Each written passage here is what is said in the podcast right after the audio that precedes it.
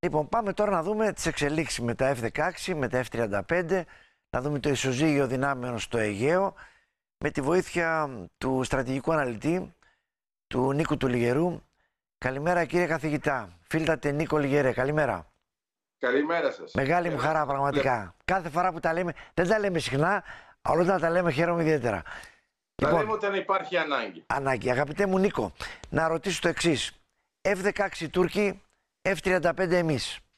F-16 Τούρκοι μετά από το πολυπόθητο ναι για την ένταξη της Σουηδίας, F-35 εμείς με νόμιμες και ανοιχτές διαδικασίες και διαβουλεύσεις με τους Αμερικανούς. Ναι, η σύγκριση νομίζω ότι δεν είναι δίκαια. Πρώτα απ' όλα η Ελλάδα έχει F-16, τα έχει αναβαθμίσει, έχει πάρει και τα Viper και αυτό ήταν ένα πρόβλημα ήδη για την Τουρκία.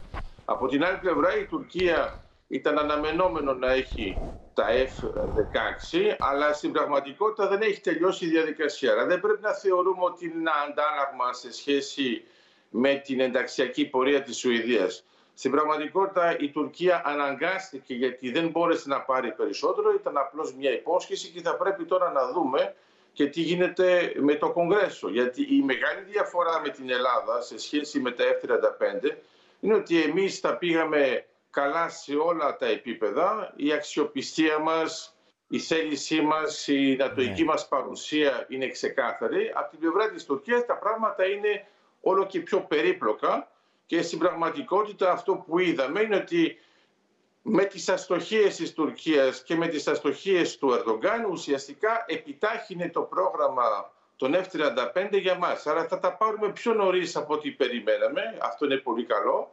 Και οι Τούρκοι θα πάρουν τα F-16 πιο αργά από ό,τι ήθελαν. Άρα όταν συγκρίνουμε τα δύο πράγματα πρέπει να καταλάβουμε ότι θα μπορούσαμε και εμείς να έχουμε μόνο την αναβάθμιση των F-16 Viper και το ίδιο με την Τουρκία και να λέμε ότι το ισοζύγιο είναι προς όφελος της Τουρκίας εφόσον έχουν περισσότερα αεροσκάφη.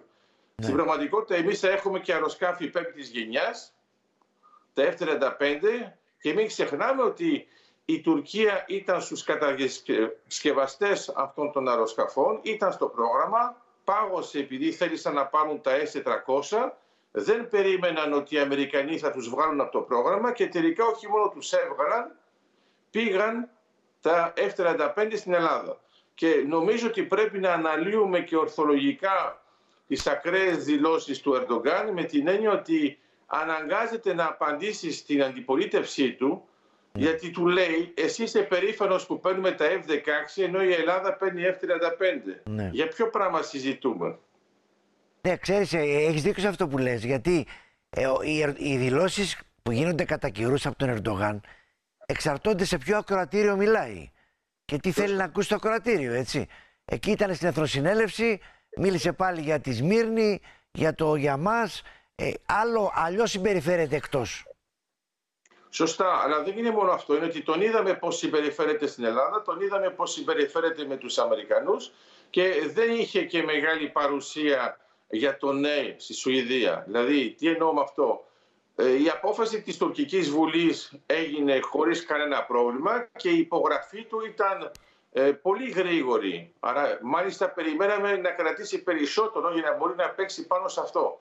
Αλλά νομίζω ότι κατάλαβε ότι δεν υπήρχε πια άλλο πλαίσιο να παίξει σε σχέση με τη Σουηδία. Κατά συνέπεια το άφησε θεωρώντας ότι επαρκεί για να μπορέσει να κάνει κάτι στη συνέχεια. Αλλά πρέπει να καταλάβουμε ότι δεν κέρδισε τίποτα από τη Σουηδία.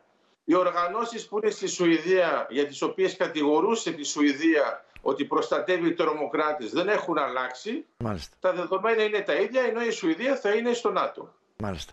Να ρωτήσω αγαπητέ μου Νίκο Λιγερέ, ε, με αυτές τις αγορές αυτών των αεροπλάνων, εννοουμένου ότι εμείς έχουμε και τα Ραφάλ, έτσι, μια σπουδαία τεχνολογική έτσι, εξέλιξη των αεροπλάνων, ε, το ισοζύγιο δυνάμεων στο Αιγαίο πώς είναι, με το ναυτικό το δικό τους, το δικό μας και την αεροπορία; Αυτό που έχει μεγάλη σημασία για να μην ε, κοροϊδευόμαστε είναι πιο πολύ τα αεροσκάφη και ο ηλεκτρονικός πόλεμος. Άρα όσο αφορά τα αεροσκάφη είναι ξεκάθαρο το πλεονέκτημα για την Ελλάδα τώρα γιατί με, ε, με τα Ραφάλ και τα F-35 δεν υπάρχει συγκριτικό πλαίσιο. Ε, τα F-16 δεν έχουν αυτές τις δυνατότητες, το ξέρουμε. Επίσης έχουμε και εμείς τα δικά μας F-16, που το ή είναι τα Viper, τα Viper, έτσι. Τα Viper, ναι. Άρα η ιδέα ποια είναι, είναι ότι πρέπει να κοιτάζουμε τη διαφορά που κάνει τη διαφορά. Ε, δεν ξέρουν οι Τούρκοι να παίζουν με τα Ραφάλ, δεν ξέρουν να παίζουν με τα F-35, ενώ εμείς ξέρουμε πολύ καλά τα F-16. Και ναι. αυτό κάνει μια διαφορά και η τελική διαφορά είναι ότι βέβαια δεν έχουμε και τους ίδιους πιλότους. Άρα όταν βλέπουμε πόσο γρήγορα οι Έλληνες πιλότοι μαθαίνουν και πόσο ανταγωνιστικοί είναι και πόσο αποτελεσματικοί, δεν έχουμε τα ίδια αποτελέσματα με τους Τούρκους. Άρα η μεγάλη διαφορά ε, θα έχουμε όντως μια υπεροχή στο Αιγαίο σε επίπεδο πολεμικής αεροπορίας και το ξέρουν οι Τούρκοι. Ναι. Και γι' αυτό αναγκάζονται ε, να κάνουν επαφές και για το Eurofighter, γιατί βλέπουν ότι καθυστερεί όλη η διαδικασία και θέλουν να φτιάξουν και αυτοί ένα αεροσκάφος πέμπτης γενιάς. Προς το παρόν έχουν καταφέρει να φτιάξουν τη μακέτα. Νομίζω θα έχουμε ακόμα πολύ καιρό μέχρι να κάνουν κάτι. Ναι. Αγαπητέ Νίκο, ε, τώρα να έρθουμε λίγο στα της Κύπρου. Ε, οι Τούρκοι, επειδή θέλουν να γίνουν έτσι, να καταστούν μια κυρίαρχη δύναμη στο Αιγαίο, ε, βλέπουμε ότι αξιοποιούν την Κύπρο ε, με διάφορες βάσεις στο στρατικό αεροδρόμιο του Λευκονίκου του κατεχόμενου, ε, στον Μπογάζη, στην Καρπασία. Ε, βλέπουμε το πολεμικό ναυτικό να φτιάχνει βάσεις και ορμητήριο. Σε μια περίοδο που είναι ήδη στην Κύπρο η κυρία Ολγκίν, η ειδική απεσταλμένη των Ηνωμένων Εθνών, του κυρίου Κουεγιάρ, σε μια περίοδο που εμείς θέλουμε επανεκκίνηση του διαλόγου και σε μια περίοδο που οι Τούρκοι επιμένουν να λένε δύο κράτη. Πώς βλέπεις το όλο πλαίσιο αυτό να λειτουργεί; Ε, το όλο πλαίσιο, για να είμαστε ξεκάθαροι, για να διαφοροποιήσουμε τα πράγματα σε σχέση με αυτά που είπες. Δεν θέλουν πια να είναι κυρίαρχοι στο Αιγαίο, γιατί δεν είναι πια κυρίαρχοι στο Αιγαίο. Ναι. Στην πραγματικότητα θέλουν να έχουν μια τοπική κυριαρχία, τουλάχιστον στην Ανατολική Μεσόγειο και γι' αυτό θέλουν να χρησιμοποιήσουν την Κύπρο με αυτόν τον τρόπο. Αλλά ό,τι και να κάνεις ως αεροπορική βάση, άμα δεν έχεις τα αεροσκάφη που να είναι πέμπτης γενιάς για να παίξεις με τους άλλους, θα έχεις προβλήματα πολύ γρήγορα είτε με την Ελλάδα ή ακόμα και με το Ισραήλ. Άρα τα πράγματα ε, δεν είναι καθόλου συμμετρικά. Στην πραγματικότητα παίζουν στην Κύπρο γιατί τους πάει εδώ, δεν μπορούν να πάνε αλλού και θεωρούν ότι με αυτές τις κινήσεις αποδεικνύουν ότι έχουν μια παρουσία. Αλλά εγώ αυτό που βλέπω είναι ότι δεν είναι στο Eastmed Gas Forum, δεν παίζουν με τα θέματα τα οζικά, Έχουμε βρει νέα κοιτάσματα, βάζουν τώρα τα ενεργειακά στις διαπραγματεύσεις γιατί πολύ απλά ακολουθούν τις πρωτοβουλίες της Κύπρου η οποία συνέχισε την πορεία της μέσα σε ένα συμμαχικό πλαίσιο και αυτό είναι πάρα πολύ καλό γιατί δεν παραμείναμε απλώς σε διαπραγματεύσεις σε τοπικό και κοινοτικό επίπεδο γιατί βλέπουμε ότι δεν έχουν εθνικά αποτελέσματα. Σωστό, σωστό. Πώς, πώς βλέπεις το δικό σου ένστικτο και με τα δεδομένα που ξέρεις, δύο πόλεμοι σε εξέλιξη, μια άρνηση από την Τουρκία, μια διάθεση δικιά μας να προχωρήσει, το Κυπριακό βλέπεις να υπάρχει έδαφος ούτως ώστε να γίνει αυτό που εμείς ζητάμε εδώ και χρόνια μετά το Κράλ Μοντανά να πάμε σε μια επανεκκίνηση του διαλόγου μήπως και γίνει κάτι; Νομίζω ότι η επανεκκίνηση του διαλόγου είναι πιο πολύ επικοινωνιακή. Αυτό που έχει σημασία είναι ότι πρέπει να παίζουμε θετικά με τα Ηνωμένα Έθνη, ε, ναι. να ξεκαθαρίζουμε τις θέσεις μας και να ενημερώνουμε τους ειδικούς απεσταλμένους, γιατί μερικές φορές θεωρούμε ότι δεν είναι αναγκαίο.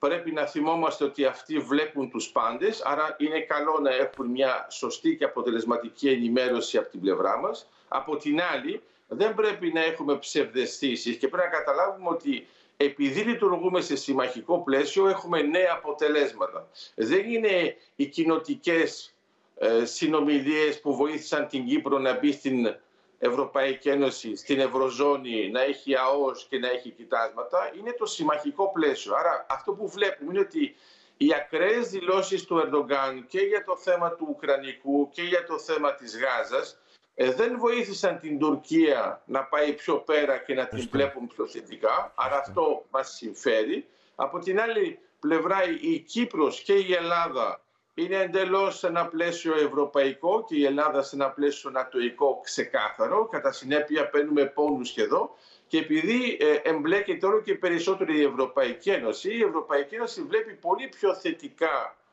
ε, την Κύπρο και τώρα που βλέπω βέβαια και τον ε, πρόεδρο της Κύπρου ε, βλέπουμε ότι η πίστη που έχει στους ευρωπαϊκούς θεσμούς στην πραγματικότητα δικαιώνουν τη θέση του πάνω σε αυτό γιατί η Τουρκία θα ήθελε να μην παίζει καθόλου η Ευρωπαϊκή Ευρώπη, Ένωση σωστό, και να είναι σωστό. απλώς ένα πλαίσιο μεταξύ της Κύπρου και της Τουρκίας είναι εντελώς λάθος και δεν πρέπει να πέφτουμε σε αυτή την παγίδα. Εμείς είμαστε μέσα σε ένα ευρωπαϊκό πλαίσιο το οποίο το χρωστάμε και στον κρανιδιώτη, εντάξει, για να μην τα ξεχνάμε Βέβαια, αυτό. βέβαια, βέβαια. Έχεις απόλυτο δίκιο σε αυτό που λες. Είναι ο άνθρωπος που άνοιξε το δρόμο. Έτσι είναι πολύ σημαντικό αυτό και από τις πιο σπουδαίες φυσιογνωμίες πολιτικές που έβγαλε ο Ελληνισμός. Ένας σπουδαίος άνθρωπος. Και θυμόμαστε, και έχεις δίκιο που το λες, θυμόμαστε ότι το Κάζ Μοντανά είχε κάνει μεγάλη προσπάθεια η Τουρκία να αποτρέψει την παρουσία της κυρίας Μογκερίνη, την ουσιαστική Σωστά. παρουσία της στο Γκραν Μοντανά. Έχεις απόλυτο δίκιο. Θα έχουμε ευκαιρία, αγαπητέ μου Νίκο Λιγερέα, να τα ξαναπούμε γιατί τρέχουν οι εξελίξεις. Εγώ σε ευχαριστώ για ακόμη μια φορά για την τιμή που μας κάνεις να είσαι πάντα στην εκπομπή μας. Σε ευχαριστώ πάρα πολύ. Εγώ πάντα το χαίρομαι. Να σε καλά, να καλή σε καλά. συνέχεια στο έργο. Να είσαι καλά, Νίκο μου. Ευχαριστώ πολύ.